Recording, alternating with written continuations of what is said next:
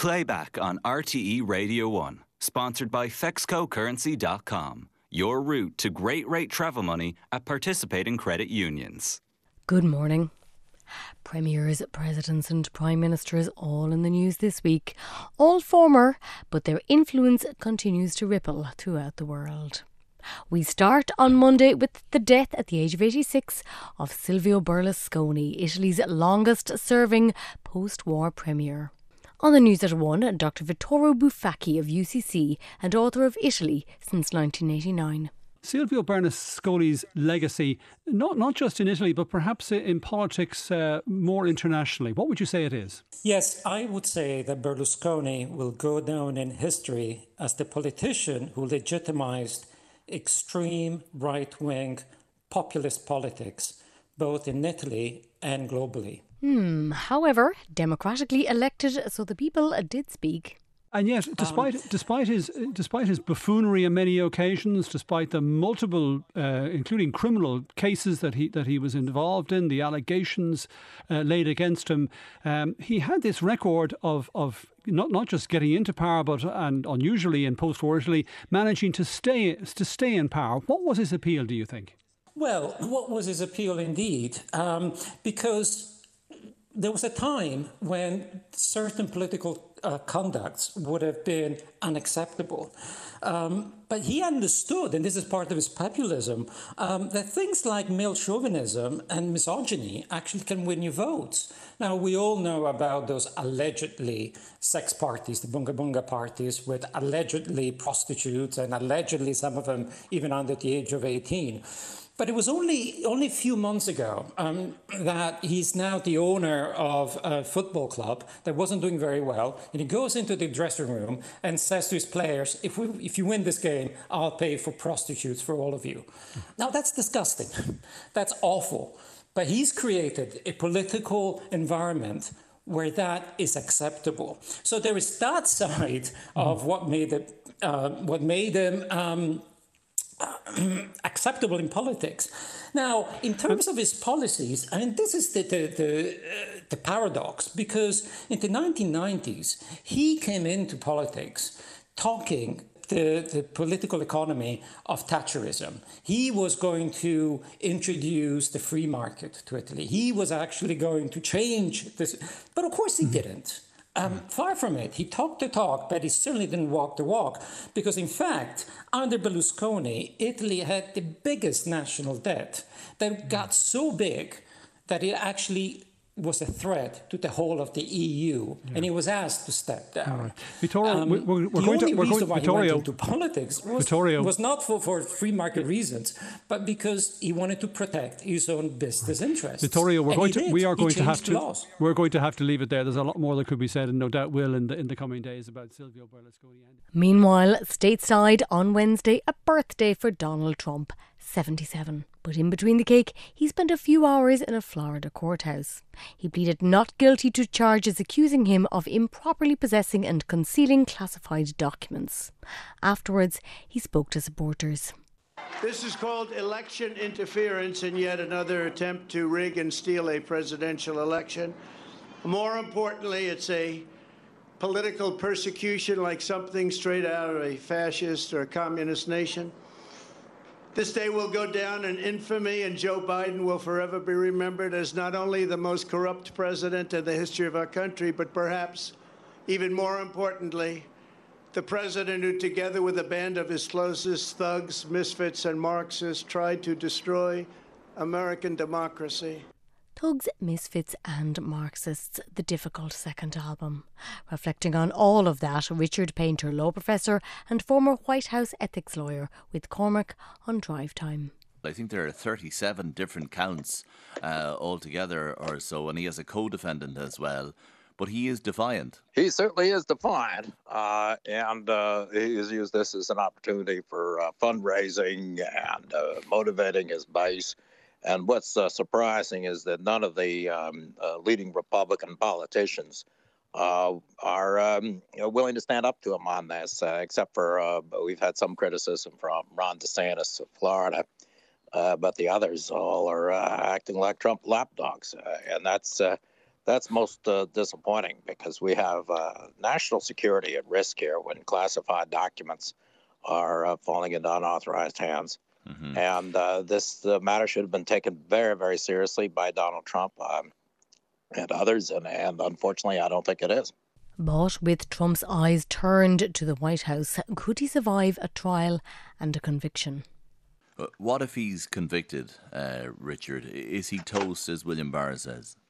Well, I mean, that's up for the voters to decide. Uh, one of these statutes does say that someone who violates the statute uh, and handling, mishandling classified information is disqualified from public office, but that may not be constitutional in the United States with respect to an elected official such as the president. I mean, if people want to vote for a, uh, a convicted criminal for president, um, uh, then we're going to have to deal with that when we get to that stage. I, I don't think that's going to happen. Be, could he be in prison? Strong.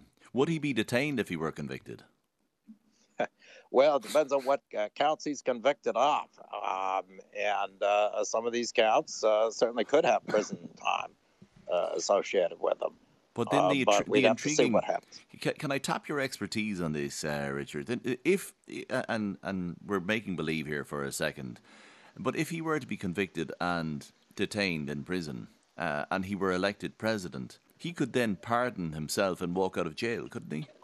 Well, whether the president can self pardon uh, is a debated question. That was in the United States, and then closer to home on Thursday, former UK Prime Minister Boris Johnson and a report by the Privileges Committee into whether he misled Parliament over COVID lockdown parties in Number 10. The report did not hold back. With Claire George Parker, political editor with the Financial Times. I think it's fair to say the veracity of the report, the level of criticism aimed at Boris Johnson has sent shockwaves throughout the political establishment where you are this morning. Are you surprised by it? Yeah, I mean, it landed in our inboxes at nine o'clock, and I think there was a sort of collective intake of breath, uh, breath along the um, press gallery corridor here at Westminster because it's 108 pages of absolutely damning evidence and conclusions against Boris Johnson. Um, you know, one of the most stinging reports I can remember ever seen you know, at the heart of it, the first time a, a prime minister has ever been found to have lied to Parliament. This recommendation he should be suspended for 90 days if he was still an MP, of course. That his parliamentary pass that he's entitled to as an ex-MP should should not be allocated to him. You know, allegations that he was part of a campaign to intimidate the committee investigating this. The whole thing is absolutely coruscating. However, in Boris Johnson's own words, this was a final knife thrust in a protracted political assassination designed, he says, to find me guilty regardless of the facts. But for the Conservative Party, not the look they're aiming for. On Morning Ireland, Anya put this to Lucy Fisher, Whitehall editor with the Financial Times. Yeah, this is all like the latest instalment, isn't it, of the Tory party's version of Succession without being so much fun. Well, um, I, I, think uh, that's a rather apt comparison in some way. It certainly has been an incredibly um, fraught uh, and tense couple of weeks. And of course, um, this uh, Privileges Committee row was running alongside the row about Boris Johnson's resignation honours list. Two other Tory MPs, Nigel Adams and Nadine Dorries, have stepped down uh, in in apparent fury at being left off the peerages list. So the Tory psychodrama continues, and I think uh, the hope of many MPs that Rishi Sunak had been able to restore a sense of stability and seriousness to the party after the tumult of the Johnson Truss era um, has uh, has slightly dissipated somewhat uh, in the past ten days. Mm-hmm. And then this. And lots of comparisons finally, Lucy, being made with uh, Donald Trump, um, whose reaction to allegations has been to bring the house down around him, uh, and who is now trying to come back uh, by, you know, running again in 24. Boris Johnson's dream of a comeback. Is that possible? I think anything's possible when it comes to Boris Johnson. You know, it's uh, an unwise um, commentator who writes him off. Um, look, at the moment, he, he he's looking, um, you know, in, in a weaker position. Um, there aren't a huge amount of uh, MPs who will publicly come out and support him. It is quite a small coterie of uh, sort of ultra loyalists, but he does have this uh, amazing uh, ability, like a phoenix, to rise from the ashes. And I also think, you know, even though he's leaving um, Parliament. He's certainly not leaving politics, and I expect there's a lot of speculation about him taking up a newspaper column, perhaps um, uh, you know starting his own TV show. I think we will um, be on the lookout for him sniping on the sidelines for some time yet. From Morning Ireland and closer to home on Thursday, Claire Bush has this from the Dáil. Morning, there have been some lively exchanges in the Dáil this morning, which I want to bring you now, between the Tánaiste Micheál Martin and People Before Profit TD Paul Murphy. This was following a question from Paul Murphy about the Consultative Forum on Neutrality and his reservations about the speakers invited to participate in that forum. Let's hear some of it. But what you are trying to suggest is certain people can't speak because they have a view. That is what you're saying. They should not be allowed to speak. If there's up to 50 or 60 speakers, if one or two have views that are contrary one to or Deputy two. Murphy Deputy Boyd Barrett, then One they or should not speak. That is intolerance. You guys are no great advocates of freedom of speech at all. Uh-huh. And I shudder to think of the day when you would ever be in authority. Because by God, would you put the jackboot on people who might have views different to yours? That's where you guys are coming from. I, I, it's not, it's where I Can I, stand. can I ask the Taoiseach to withdraw that? I will not withdraw Can, anything. can I ask that to withdraw that? democracy. I, am asking it right now because in the past there was an issue about not asking for it immediately. He said that if we were in power, we'd put the jackboot on people. Could I ask him to withdraw that comment? I'm not withdrawing. Like, we're in a parliament. Mm-hmm. I believe fundamentally in the right of freedom of expression in this parliament. Okay. Uh, sorry. I- Okay, I'll- I've, I'll be I've pursuing witnessed the deputies opposite make all sorts of comments about people. That's okay. We're not going to have a debate. The, the, the, the, the, the It's a bit rich, like, for Sorry, Deputy sorry, Murphy no, to be looking for. Can- Can we through the chair? in It's relation getting to somewhat this? squeamish now, I would say. Can we do this through the chair, please? You've- Yeah, I, I do want to ask, just ask the You- you've chair. asked and- and- no, I asked the chair to that he, he's in breach of standing orders, saying that we would put a jackboot on people if we were in power and I'm ask him to entitled- withdraw. I'm entitled to an opinion. No, you, you're in breach of standing orders. Sorry, through the chair. You've It's not just an made. opinion. You've Go, and, just go and say it outside the door, like your made a- disgraceful allegation that we were ju- Putin's you've puppets. just- say it outside the door. You've just made Don't an be assertion. abusing privilege. You've just made an assertion that certain people shouldn't be on a platform. No, no, actually we didn't. Stop lying about what we said. Thank you. Tension. And in the waters of southern Greece, bodies are being taken from the sea after a fishing boat smuggling migrants sank in the early hours of Wednesday. At least 78 people are dead, and there are reports of possibly hundreds still unaccounted for. On Morning Ireland, Mary spoke to Daphne Tolis, journalist in Kalamata, where many of the survivors are located. We know that uh, among the survivors, uh, there are eight, 38 Egyptians, 12 people from Pakistan, 44 Syrian nationals, and two Palestinians. Um, and there are also minors, unaccompanied minors, which are uh, children traveling under the age of 18 on their own. And this number is uh, eight. There are eight minors uh, that have survived. And Daphne, what are they saying about the numbers on the boat? Figures as high as 750 and women and children down below. We have heard reports from 400 to 750. Some people I spoke to again through uh, WhatsApp, through uh, Messenger, on Facebook, through other social media apps that they are looking for the people. They were saying, yes, we know that this boat left on Friday from Libya, uh, from Tobruk in Libya, and there were at least uh, 400 people. Uh, others say there were 600 people we have all the visuals, the pictures that were released by Greece's Coast Guard, where we can see people crammed on board. But we can't see how many people are in the lower decks. Survivors and their relatives say that there were also women and children in that. They confirmed that, yes, there were women and children traveling on that uh, fishing vessel. From Morning Ireland, and nine suspected people smugglers have been arrested by Greek authorities, but hopes for finding more survivors are fading. Back in a bit. Welcome back. Learning an instrument, never terribly easy, nor indeed nice to listen to sometimes. Spare a thought for Stewart Copeland of the police, Google them kids, and his journey to the drums. Which what particular instrument do you remember, uh, particularly beating and breaking? Although the fact that you went into drumming perhaps suggests that beating and breaking was there from the very start.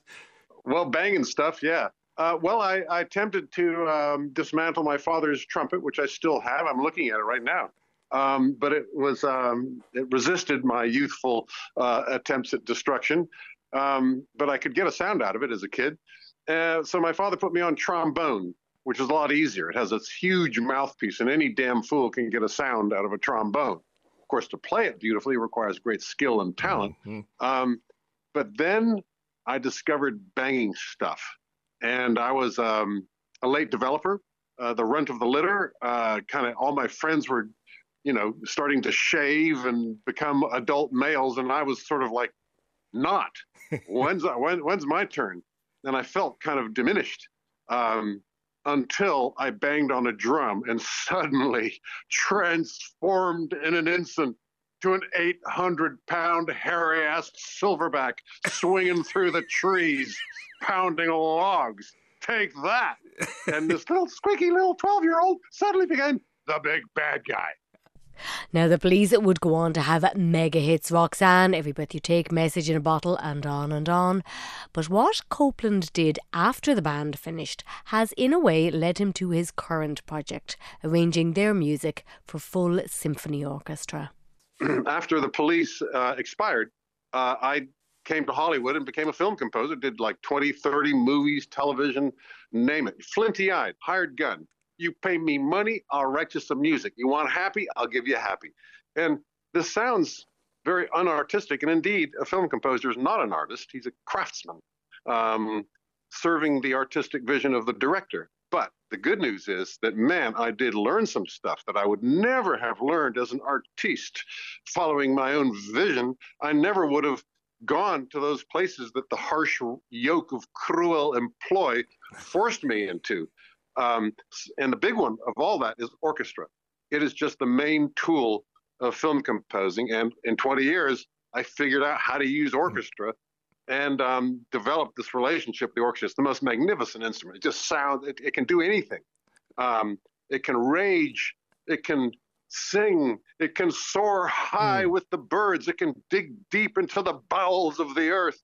It's just an amazing instrument. And it was film composing that taught me how to do that. So, you know, and this is the, for your listeners, by the way, any musicians listening to this, I would offer this advice: don't be afraid to sell out, because when you work for the man, you're forced to go play, and you will learn stuff. And don't be afraid. I mean, sure, pursue your artistic vision, but don't be afraid of doing bespoke music. You'll Do, learn stuff for it. Yeah, it needs to be 30 seconds long. Shut up and give me 30 seconds is kind of what you're told. Exactly, and it's got to be happy, sad, not sad, happy. Yeah. Stewart Copeland on Arena. With Ryan yesterday, tenor Killian Donnelly. Now, he is a West End star who has played Jean Valjean in Les Mis, and he told this story about how the song Bring Him Home came about. I did Valjean in the West End, and it was like the 32nd year. This is the head, the this lead, is leading role in Les Mis, Jean Valjean. Val, Jean Valjean yeah. in the 32nd year, written by Claude Michel Schönberg and Alain Boublil, and they came to the birthday. So we all go front of house and we all are given champagne and hugs and pictures. And Claude Michel comes up to me and he goes, Great show, well done, Killian. And I go, Look, I'll probably never get this opportunity. Can you tell me a wonderful Colm Wilkinson story? He's my hero. And he goes, Yep, love telling this story of oh, how we created Bring Him Home for that man. And I, we were performing in the Barbican. We were performing Les Mis in the Barbican before it went to the Palace and we had seven weeks there, and I hadn't written Bring Him Home. And Cameron Mackintosh was coming up to me going, Have you got the 11 o'clock number for our star, for our hero, Valjean? He goes, I have it. I hadn't got it. I walked by Colm Wilkinson's dressing room, and he was singing quietly The Phantom of the Opera because he was learning the demos for the Phantom of the Opera because he was going to be performing that workshop for Andrew Lloyd Webber. So his voice was the Phantom very quietly. And he said, I haven't heard that part of Colm's voice. I'll write a song. And he wrote Bring Him Home in G, I think. And Colm said, Bring it up. And he brought it up a key, bring it up, no. brought it up another key, and it went up to A. So that's the the D- famous story that he told. Illustrate that for me in, in, in, in, in song, if you can, that that that arc of the of that tune. So it began where, roughly it began, speaking? It began, and I'm catching it on the, on the hop No, here, no, no. It began, so it would have been a God on high. But Colm had this part of his voice that he wanted to explore. And also, it's a prayer. It's sung in the barricade when everyone is asleep, and it's meant to be a silent. The song is called the prayer in the show when you get the script. It's not called Bring Him Home. So he's singing a prayer to God, asking for protection over Marius, and it has to be sung quietly. It has to be sung like a lullaby. So Colm just found this part of his voice, and it would be God on, and he was like, "It's actually more comfortable if you bring it up, God on. It's actually more bring it up, God on high, and then the orchestra just kicks in and everything. So yeah, wow.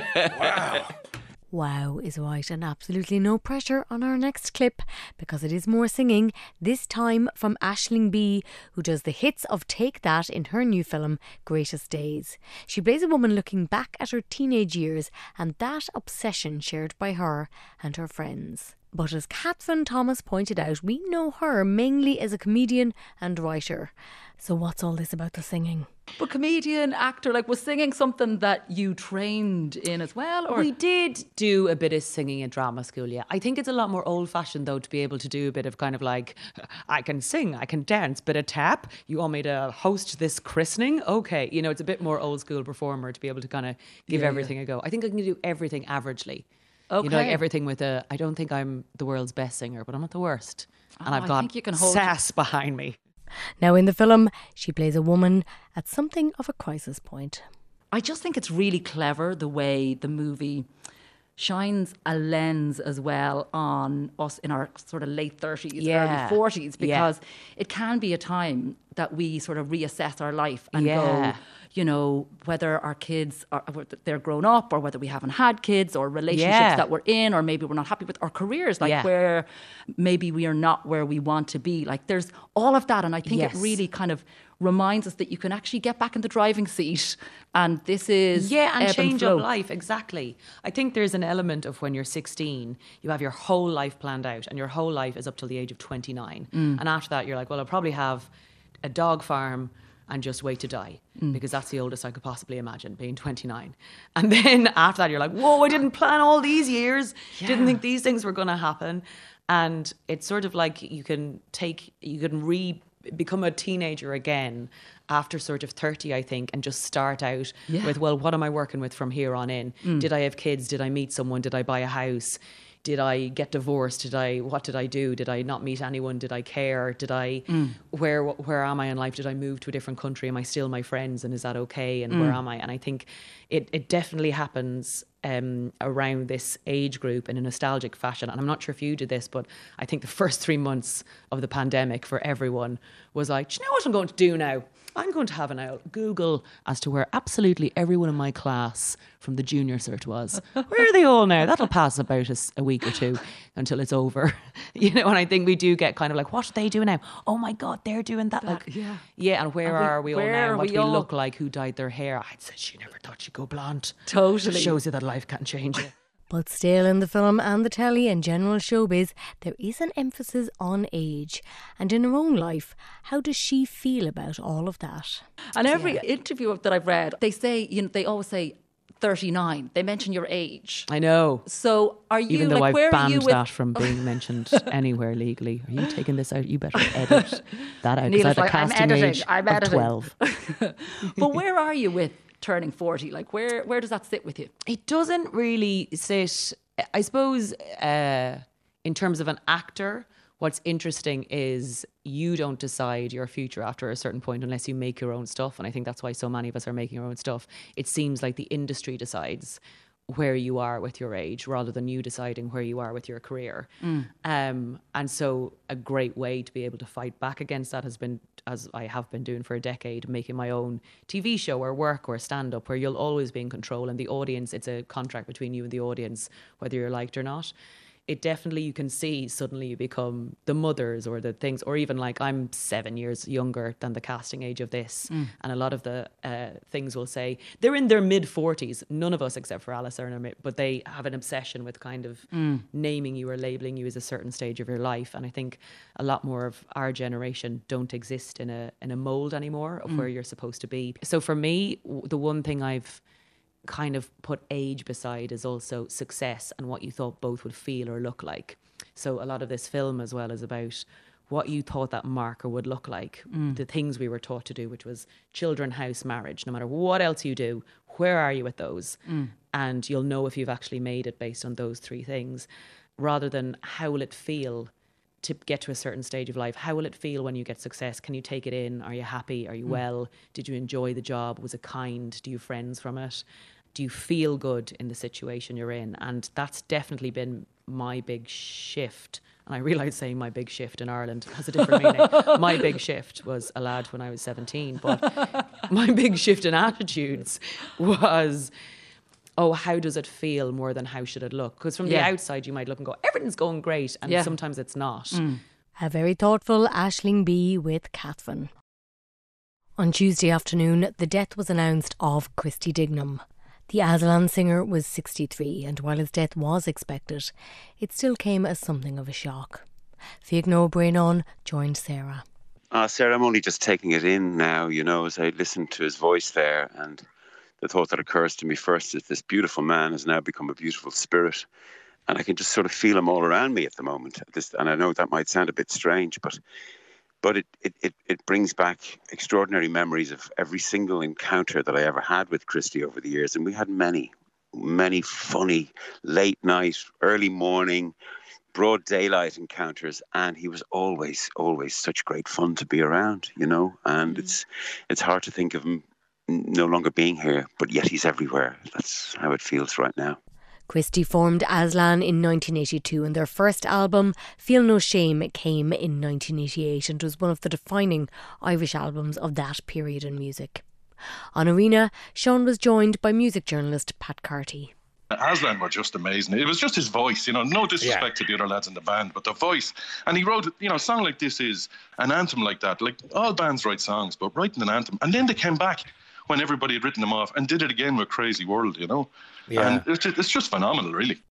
And with Claire Imelda May, who had sung with Christy on his very last album. Yeah, he was an extraordinary man, an extraordinary performer. And I'd like to say um, he was a working class hero, which really influenced me growing up because you don't get a lot of pe- working class people in, in music and uh, anymore. And to see him do his thing and be a proper working class job you know, made me think I can do that. Maybe I can do that. Yeah. You know. And with Ryan Finbar Furey, who had sung The Green Fields of France with Christy on The Late Late Show. I'm just thinking about that time that we sat together, yourself, myself, and Christy, and it really was something, wasn't it?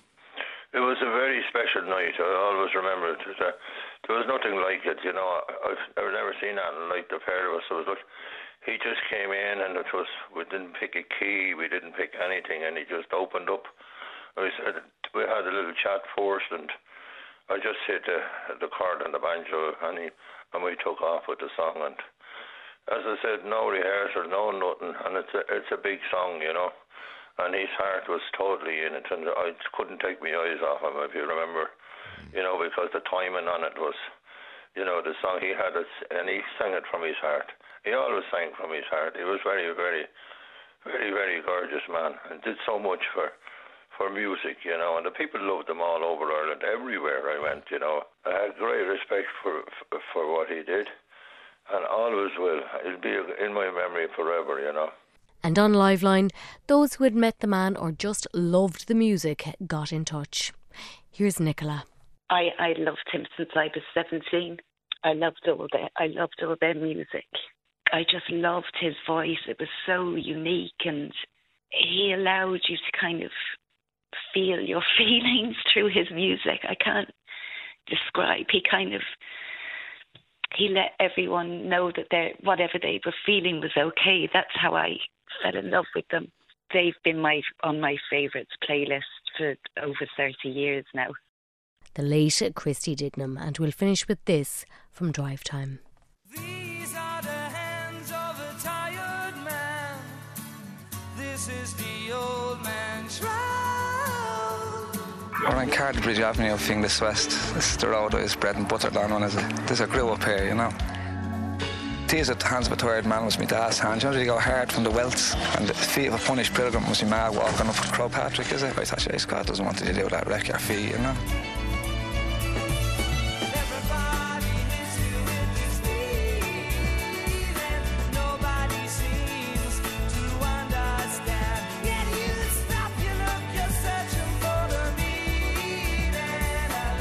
And I thought a band was born a band. You know, I had no conception of somebody, you know, growing yeah. up to become a band. And that, that, that kind of instilled in me this thing that these are just ordinary people who got together and became a band. And I thought, well, if they can do it, I can do it. Honest to God, I'm not messing.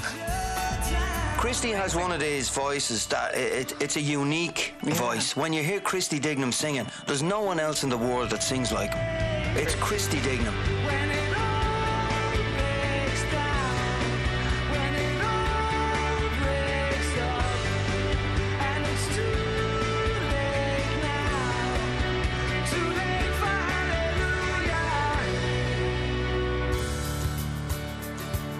Remember looking at her in the crib in the Rotunda Hospital and thinking, Jesus, how am I going to protect her in this world? I can't even make sense of it myself, you know. And I remember looking at her, just thinking the awesome responsibility that that was, and how I was going to, what was I going to do to protect her, you know? Yeah, it's a lovely song, yeah.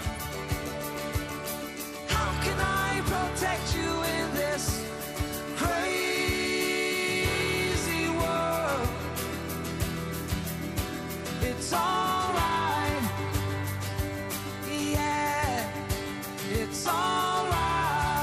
I don't know. It's the vibe about singing. It kind of it gets to the parts no other beers can get to, you know. So I just wanted to be a singer, you know.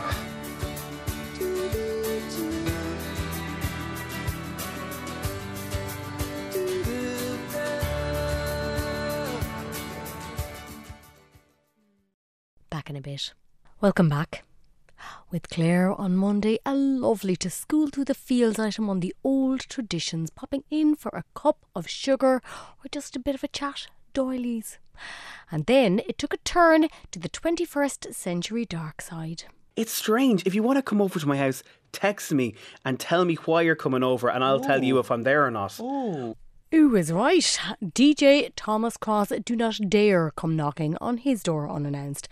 And if you did rock up with a great welcome for yourself, he has a trick. So just say you're in your house, someone knocks on the door, it's eight o'clock, it's a Tuesday evening, you're going, What is going on? Grab your coat, walk to the oh. door, open the door. If it's someone you like, ah, come on in. I'm just after coming in from the shops. But if you don't like them, I'm just, I have to go, I have to collect somebody. And that means they won't be coming into your house. Great strategy. Yeah, it's great. That well, that's that item scuppered. And on Mooney Goes Wild, this from Derek. A slug is just a snail without a house. Really? Well, what say Aidan O'Hanlon, entomology curator at the National Museum of Ireland and something of an expert on snails and slugs? That's actually true. That's tr- more true than you would think. Yeah, uh, people would ask that often: is a, is a slug just a snail without a shell? And uh, technically, it's true. Yeah, they're not a they don't they don't come from a single origin. Uh, there are a couple of different taxonomic families of slugs, so they've evolved a few times from within the gastropod group. Um, but that's sort of more technical than it needs to be. They are basically uh, snails who have evolved the need to go beyond living inside a shell. Um, so a big advantage of this, and it might explain Mary's question too, is that wh- whereas snails can retreat inside a shell um, in various weather conditions or to avoid predation, Slugs can't, which is why they're often found in very damp, humid places. But they can. Uh, they're they're also freed up by not having a shell, so they can squeeze into tiny little cracks and get in underneath the bark of trees and stuff like that, and down into the soil. Now, most people will think we just have the one species of snail here in Ireland. Is that true, or are there more? Uh, if we include the snails that just live on land, so the land snails, there are probably over 100 species that are in this group, so that would include the land snails and slugs, they're, they're lumped together. Um, so it's excluding the ones that live around the coast and live in the sea and live in our rivers and lakes. So over 100 species of gastropod is the, is the scientific grouping of these creatures in Ireland alone. It's probably something like 24,000 around the world. So they're a very diverse group. And if you see them huddling together on top of a flower, cosy, they might be doing stuff. Snails and slugs are what we call simultaneous hermaphrodites. So they are at once both males and females um, and they preferentially mate, they outcross, they mate with a, with a mating partner, but it, often if they can't find one, they can just do the job themselves and essentially clone themselves. So they'll often come together in these kind of big mating aggregations. Snails are particularly weird because they can shoot these things called love darts, which are sort of like aphrodisiac harpoons, where they shoot these darts into the side of each other's heads, and it stimulates a kind of a copulation behavior then, or courtship behavior. So they'll do that before mating, and you'll often find snails, depending on the time of year, or I suppose that their their life stage, if they're in a mating stage of their life, you'll find them uh, aggregating and being attracted to these sort of big aggregations of snails to to mate as well. From Mooney Goes Wild, and not included here simply for the titterers down the back. Oh no, because there is a link here to Tuesday's Lifeline. Never trust a bull. No, never trust a bull. That's Peter, and he phoned Colm about a very serious tussle he had with a bull. Because when they come onto a farm to do one job, but then get distracted, trouble. Monday morning, we went down for the cows, and I just walked past them, and I just looked at him, and he just went straight for me, and that was it, you know. There was no pawing the ground, or there was no nothing. There was absolutely no sign that he was. Uh, that he was going to do it, you know. So did you break into a sprint straight away, or were you knocked to the ground? No, I was knocked before I knew it. It was it was happening before I knew it because um, he didn't hesitate, like you know. Um, but I suppose I was lucky, like in that uh, it was at the top of a hill where he hit me, and if if he knocked me down the hill, I was kind of in open country, and it was there was kind of be very hard to get away from him. But uh, the fact that I was able to kind of stay going forward, and he hit me the second time. He kind of nudged me towards wire, so I was able to scramble under electric fence then, and uh, and, and it all happened so fast. It was kind of happening before I even knew it. So. Um, and the first time he hit you, and he hit you done to knocked you to the ground. What was going through your head at that point? Yeah, look, you you just don't you don't ever think it's going to happen to you. Like you know, uh, you you hear the stories, and uh, normally they're fatalities. So I, I wasn't thinking anything else. Only the show's over here, and uh, I'm very lucky. Like I'm absolutely very lucky. I've only a couple of broken ribs out of it. A seriously lucky escape. That was Peter. But then the bull call started. Oh yes, on Tarav Safark. So we were out having a picnic with myself and the wife and the two children. And suddenly the gate opened and in comes 40 young heifers, 40 cheeky young heifers, and ran straight for us. Mary said, they're coming at us. I said, they're not. I said, they're only playing. And straight away they came at us, and we jumped up, myself and the wife and the two kids, and we ran into the river, and we actually stayed in the river. Two of them came into the river after us, and they trampled over everything. We had to wait in the river for half an hour till they, till they went off somewhere else. And did it put much of a halt to their gallop? Did they? I know. They, they came in, and the devils, they, they ate all our food.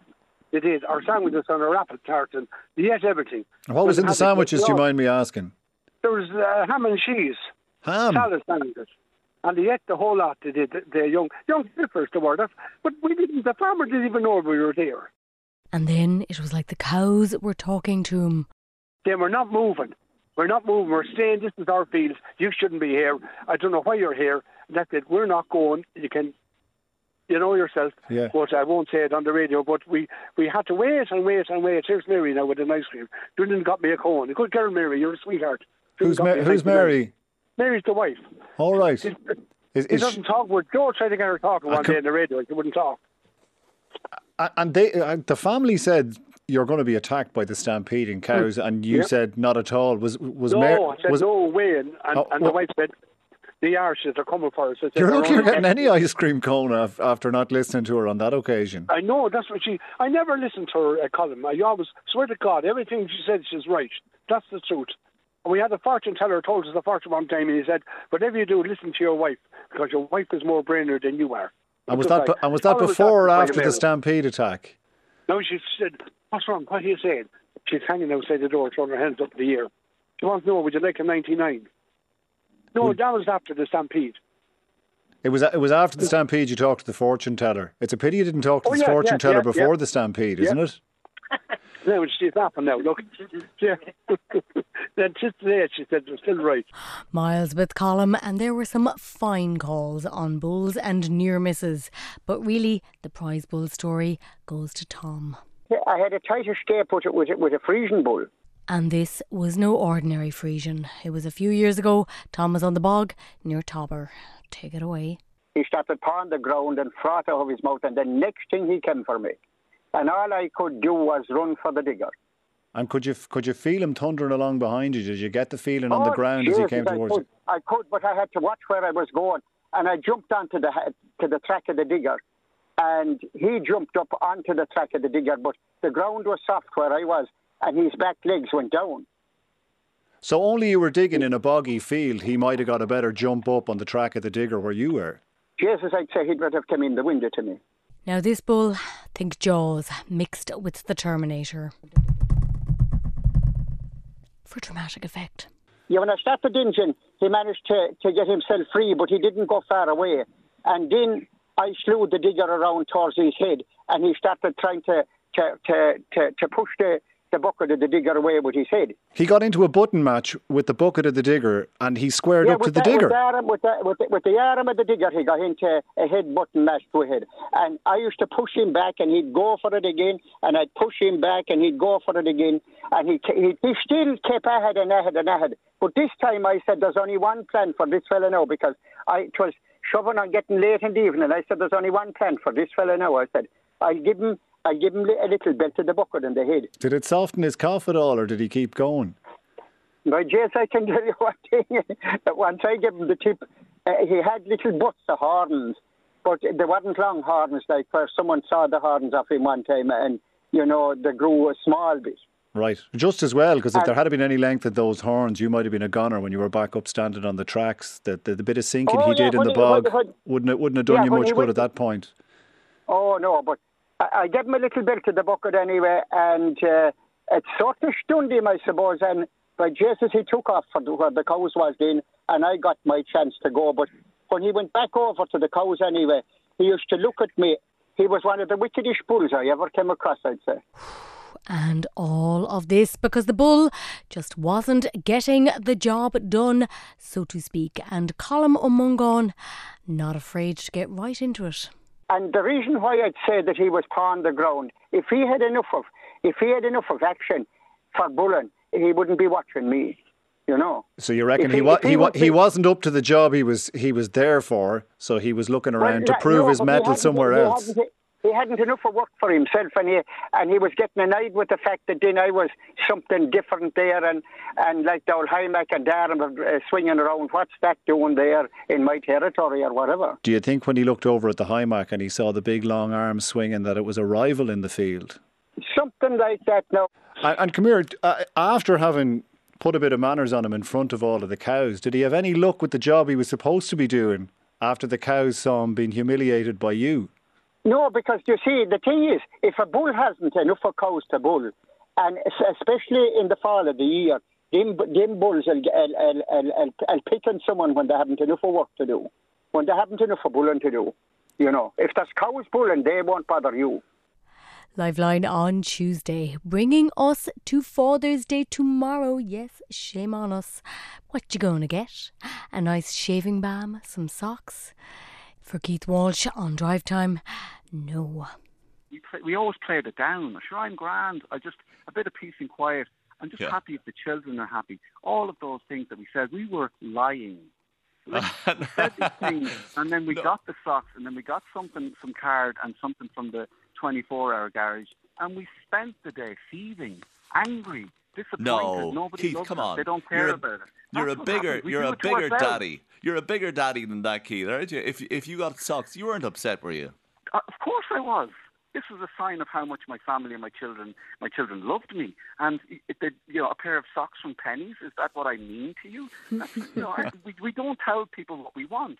Like we want nice stuff. I, I, I, I like get a budget, figure out how much you need. If you need a loan, go and speak to and get some, some extra money. We want good stuff. We want branded items. We want T-shirts with labels on them. We want uh, trainers. We want trainers. Spend 100 euro. Spend 120 euro on a pair of. I won't na- name any of the, the brands, but we want good stuff. We want cologne. We don't want the brute anymore. That's on the bottom shelf in the chemist. You see, that's the bottom shelf. And as you look up, a bit like whiskey, as you look up, we want the stuff on the top shelf that is expensive. We've given you the warning. You've got time, and I think it came from us because we were saying, "Oh, I don't really mind," but then we get something we didn't like. So it's just sort of like it was just cyclical. We we knew they weren't going to spend money on us, so what was the point? Daddies of Ireland, downtrodden. Now we know your pain. Or not. We just have another text. This person says, So I had my body cut open to birth my child, have been breastfeeding for two and a half years, and her dad sleeps through the night, wake ups, nighttime wake ups, and he wants more than socks. Go away out of that. Well, yes, that, yeah, that's a fair point. It's a fair point, and don't actually have a comeback. Get your mum two sets of Bluetooth headphones and two bottles of. Just get your dad one. You are the man. Be good to your daddy. Well, that is it from this week's playback. Thank you for listening. Talk to you next week.